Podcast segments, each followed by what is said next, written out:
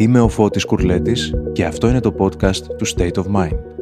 Ένα podcast με θέματα ζωής, αυτοβελτίωσης και προσωπικής ανάπτυξης. Στο σημερινό επεισόδιο θα εξετάσουμε τον άνθρωπο από τη γέννησή του και θα εστιάσουμε στον ανθρώπινο εγκέφαλο για να κατανοήσουμε τον τρόπο που εξελισσόμαστε καθώς μεγαλώνουμε. Καλή ακρόαση!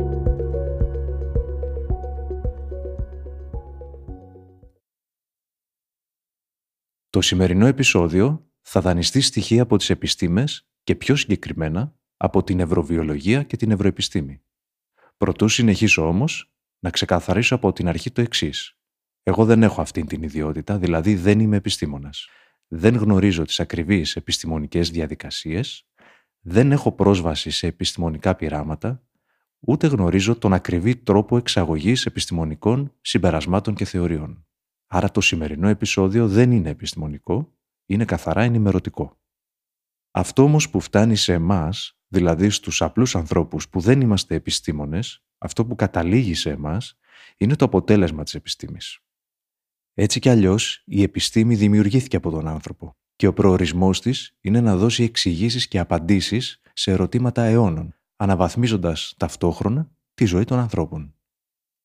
Το παράδοξο αυτού του επεισοδίου είναι ότι οι σημερινές πληροφορίες βρίσκονται στην ύλη παρότι αφορούν άειλα στοιχεία, όπως οι σκέψεις, ο χαρακτήρας, οι πεπιθήσεις μας κτλ. Οι σημερινές πληροφορίες δηλαδή βρίσκονται στο σώμα μας και το όργανο στο οποίο θα εστιάσουμε είναι ο εγκέφαλος, το σημαντικότερο όργανο του σώματός μας. Για πολύ καιρό ο εγκέφαλος δεν αποκάλυπτε τα μυστικά του ή πιο σωστά, εμείς δεν ήμασταν σε θέση να τα εντοπίσουμε. Τώρα πια που έχουμε αυτή την ικανότητα, έχουμε την ικανότητα να μπαίνουμε μέσα στις δομές του εγκεφάλου και να μαθαίνουμε τις λειτουργίες του εγκεφάλου, τώρα που ανακαλύπτουμε πώς δουλεύει, ή για να το πω πιο γλαφυρά, τώρα που τα κομμάτια του παζλ γυρίζουν από την καλή τους πλευρά και κάποια από αυτά έχουν αρχίσει να ενώνονται κιόλας, δίνοντάς μας μικρές συνθέσεις της μεγάλης εικόνας, τώρα δηλαδή που τον αποκωδικοποιούμε τον εγκέφαλο, μπορούμε να συνεργαστούμε με αυτό το πολύτιμο όργανο και να αξιοποιήσουμε ευεργετικά αυτή τη γνώση προς όφελός μας. Είναι όπως με τις ηλεκτρικές συσκευές ή με οτιδήποτε καινούριο, οποιοδήποτε καινούριο αντικείμενο, έπιπλο, οτιδήποτε. Όταν αγοράζουμε μια ηλεκτρική συσκευή, ειδικά όταν στο παρελθόν δεν έχουμε χρησιμοποιήσει μια αντίστοιχη, πάντα διαβάζουμε τις οδηγίες χρήσης. Διαβάζουμε το manual πριν τη χρησιμοποιήσουμε. Αν δεν τις διαβάσουμε, μάλλον θα τη χρησιμοποιήσουμε με μέτριο τρόπο. Η απόδοσή της θα είναι ανεπαρκής και μπορεί ακόμη να τις κάνουμε και ζημιά. Ενώ από την άλλη, αν διαβάσουμε σωστά τις οδηγίες και τις κατανοήσουμε, μπορούμε να πάρουμε το μέγιστο από αυτή τη συσκευή. Ο εγκέφαλος λοιπόν, όπως γνωρίζουμε όλοι, είναι ο κεντρικός διαχειριστής του οργανισμού μας. Καθημερινά ένας τεράστιος όγκος ερεθισμάτων, σημάτων, πληροφοριών και μηνυμάτων φτάνει από το εξωτερικό περιβάλλον και από το υπόλοιπο σώμα στον εγκέφαλο. Και ο εγκέφαλος, με τη σειρά του, αντιδράει ταχύτατα στέλνοντας πίσω τις απαντήσεις του, τις χημικές αντιδράσεις του, όπως οι ορμόνες. Είναι επίσης γνωστό ότι ο εγκέφαλος έχει δύο σημαντικές περιοχές, το ασυνείδητο και το συνειδητό. Το ασυνείδητο είναι μια τεράστια περιοχή, η οποία καλύπτει περίπου το 95% του εγκεφάλου αν και μερικές τελευταίες έρευνες έδειξαν ότι η περιοχή που καλύπτει είναι ακόμα μεγαλύτερη. Και από την άλλη το συνειδητό που καλύπτει μια αρκετά μικρή περιοχή. Το ασυνείδητο μέρος είναι σαν να λέμε η αρχαιοθήκη. Είναι η βάση δεδομένων, αποθηκευμένων προγραμμάτων και μοτίβων συμπεριφοράς. Συγκεκριμένα το ασυνείδητο καταγράφει συνεχώς συμπεριφορές και όταν τις χρειαζόμαστε τις αναπαράγει. Δηλαδή, κάθε φορά που είμαστε μπροστά σε ένα ερέθισμα και καλούμαστε να αντιδράσουμε με κάποιον τρόπο. Ο τρόπος που αντιδράμε είναι ήδη καταγεγραμμένος στο ασυνείδητό μας από παλιότερες εμπειρίες. Η αντίδρασή μας δηλαδή έρχεται από το παρελθόν. Επίσης, το ασυνείδητο με αυτόν τον τρόπο μας εξοικονομεί πολύ χρόνο, γιατί χωρίς αυτό θα έπρεπε να τα μαθαίνουμε όλα ξανά συνεχώς, όλα από την αρχή, τα πάντα. Για παράδειγμα, όταν ο άνθρωπος φτάνει περίπου στον πρώτο χρόνο ζωής και μια μέρα κάνει το πρώτο του βήμα. Εκείνη τη μέρα είναι η πρώτη φορά που περπατάει στη ζωή του, έστω με τον ανώριμο τρόπο που το κάνει. Αν δεν υπήρχε το ασυνείδητο, την επόμενη μέρα θα έπρεπε να μάθει να ξαναπερπατάει από την αρχή. Σαν να μην είχε προηγηθεί η προηγούμενη μέρα. Και κάθε μέρα θα έπρεπε να τα μαθαίνει όλα από την αρχή. Το περπάτημα, ε, την ομιλία, την ανάγνωση, τη γραφή και όλες τις δεξιότητες που έχουμε αποκτήσει στη ζωή μας, τις οφείλουμε στο ασυνείδητο. Από την άλλη, στο συνειδητό μέρος του εγκεφάλου βρίσκονται οι επιθυμίες μας, οι προσδοκίες μας και όλα όσα θέλουμε και ευχόμαστε να κάνουμε στη ζωή μας. Επίσης, το συνειδητό μέρος σχετίζεται με τη δημιουργικότητα. Η περιοχή του συνειδητού, για να το πω λίγο έτσι πιο γλαφυρά, δίνει χρώμα σε έναν καμβά που έχει μόνο σχήματα. Ο καμβάς με τα σχήματα είναι το ασυνείδητο και τα χρώματα πάνω στον καμβά είναι το συνειδητό. Συνεχίζοντας να αναλύουμε τον ανθρώπινο εγκέφαλο, διαπιστώνουμε ότι αποτελείται από δισεκατομμύρια κύτταρα του νευρικού συστήματος που ονομάζονται νευρώνες και οι νευρώνες επικοινωνούν μεταξύ τους μέσω ηλεκτρικών σημάτων.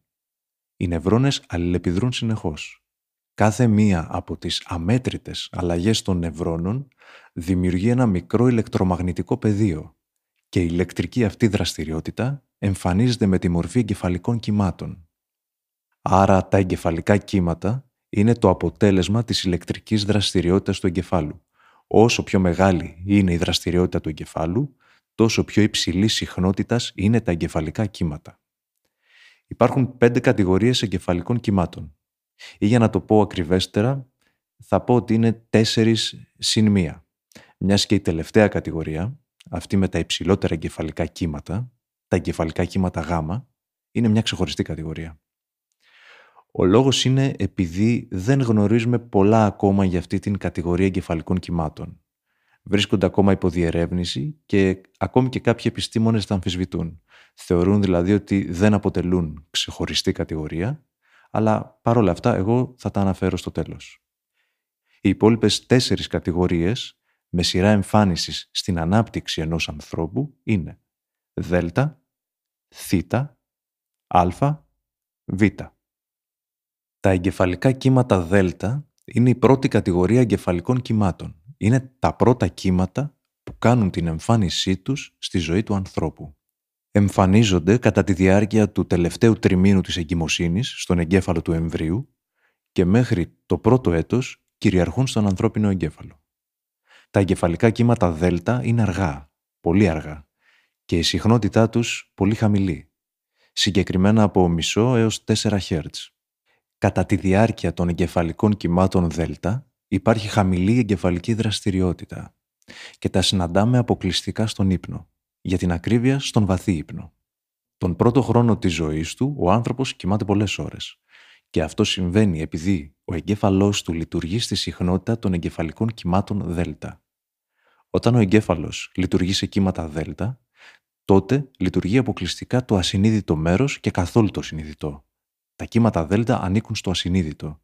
Γι' αυτό λέμε ότι όταν ένας άνθρωπος κοιμάται, κατά τη διάρκεια του ύπνου δουλεύει μόνο το ασυνείδητο. Άρα τον πρώτο χρόνο της ζωής μας δουλεύει μόνο το ασυνείδητο μέρος του εγκεφάλου. Μετά τον πρώτο χρόνο και μέχρι τα 6 με 7 περίπου χρόνια αναπτύσσεται και η επόμενη κατηγορία, τα εγκεφαλικά κύματα θ, τα οποία είναι λίγο πιο γρήγορα από τα δέλτα και κυμαίνονται από 4 έως 8 Hz. Τα εγκεφαλικά κύματα θ εμφανίζονται στα πρώτα στάδια του ύπνου, δηλαδή στο στάδιο των ονείρων ή ακόμα και ένα στάδιο πριν τον ύπνο, πριν κοιμηθούμε, όταν χαλαρώνουμε βαθιά, καθώς επίσης και όταν κάνουμε διαλογισμό. Το κύριο χαρακτηριστικό των εγκεφαλικών κυμάτων θ είναι η φαντασία. Σε αυτή την ηλικία, τα παιδιά βρίσκονται στο απόγειο της φαντασίας τους.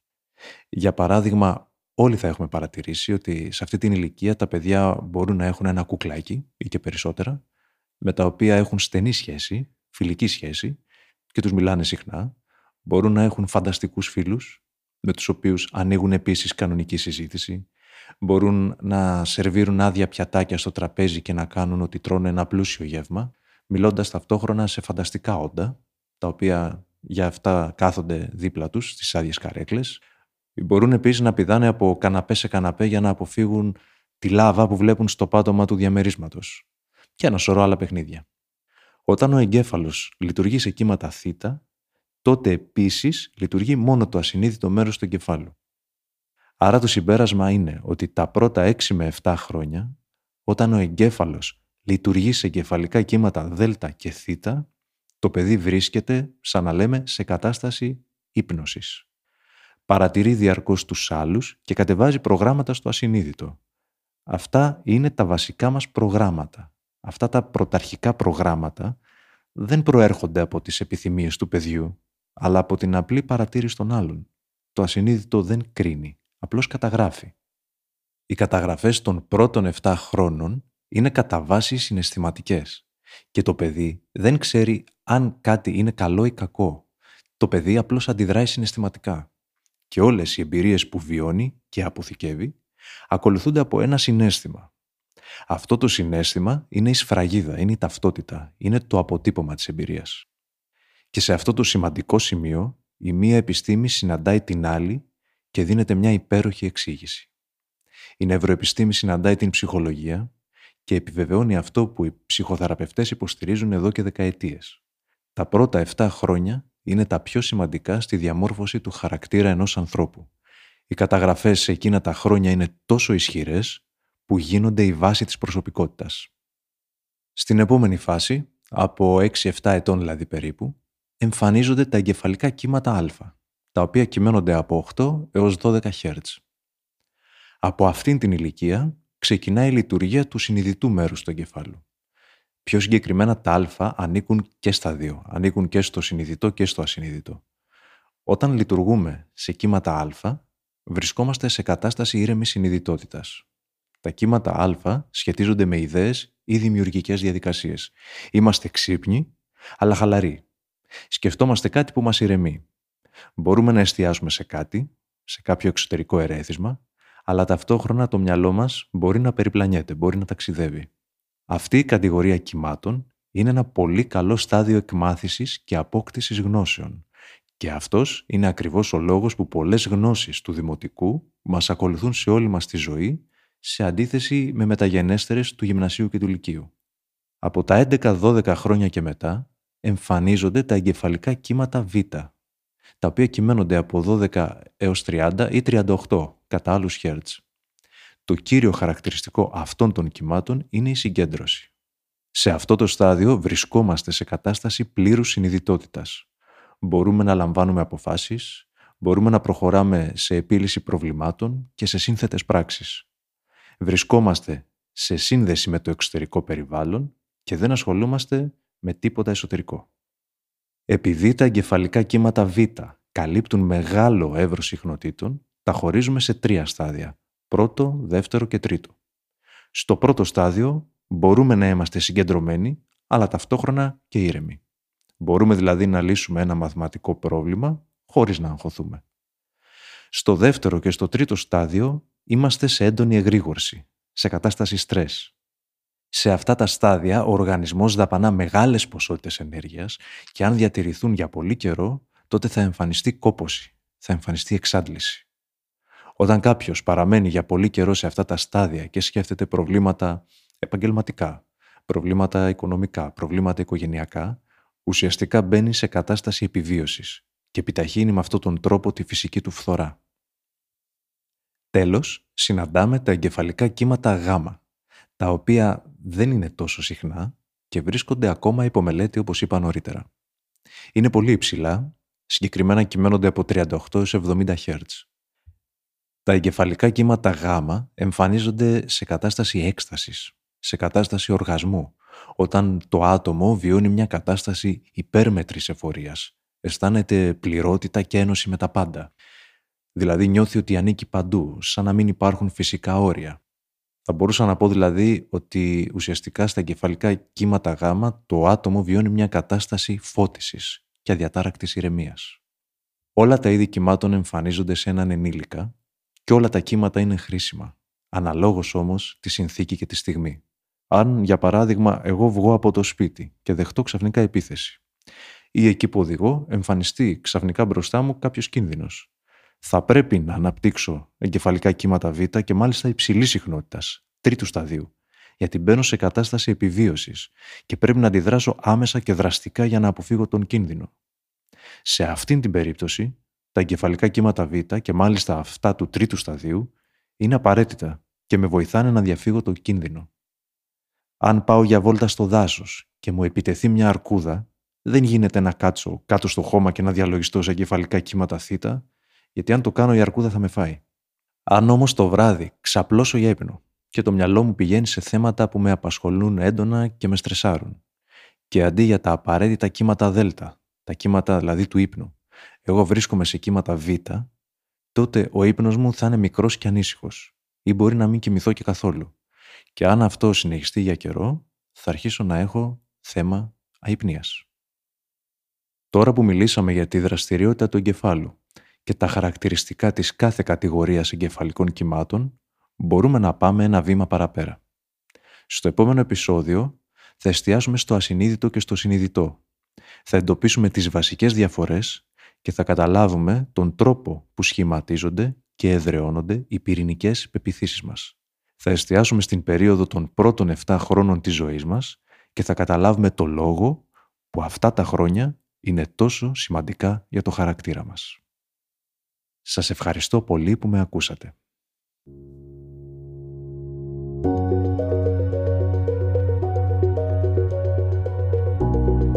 Είμαι ο Φώτης Κουρλέτης και αυτό ήταν ένα επεισόδιο του podcast State of Mind. Σας εύχομαι να περνάτε όμορφα. Καλή συνέχεια.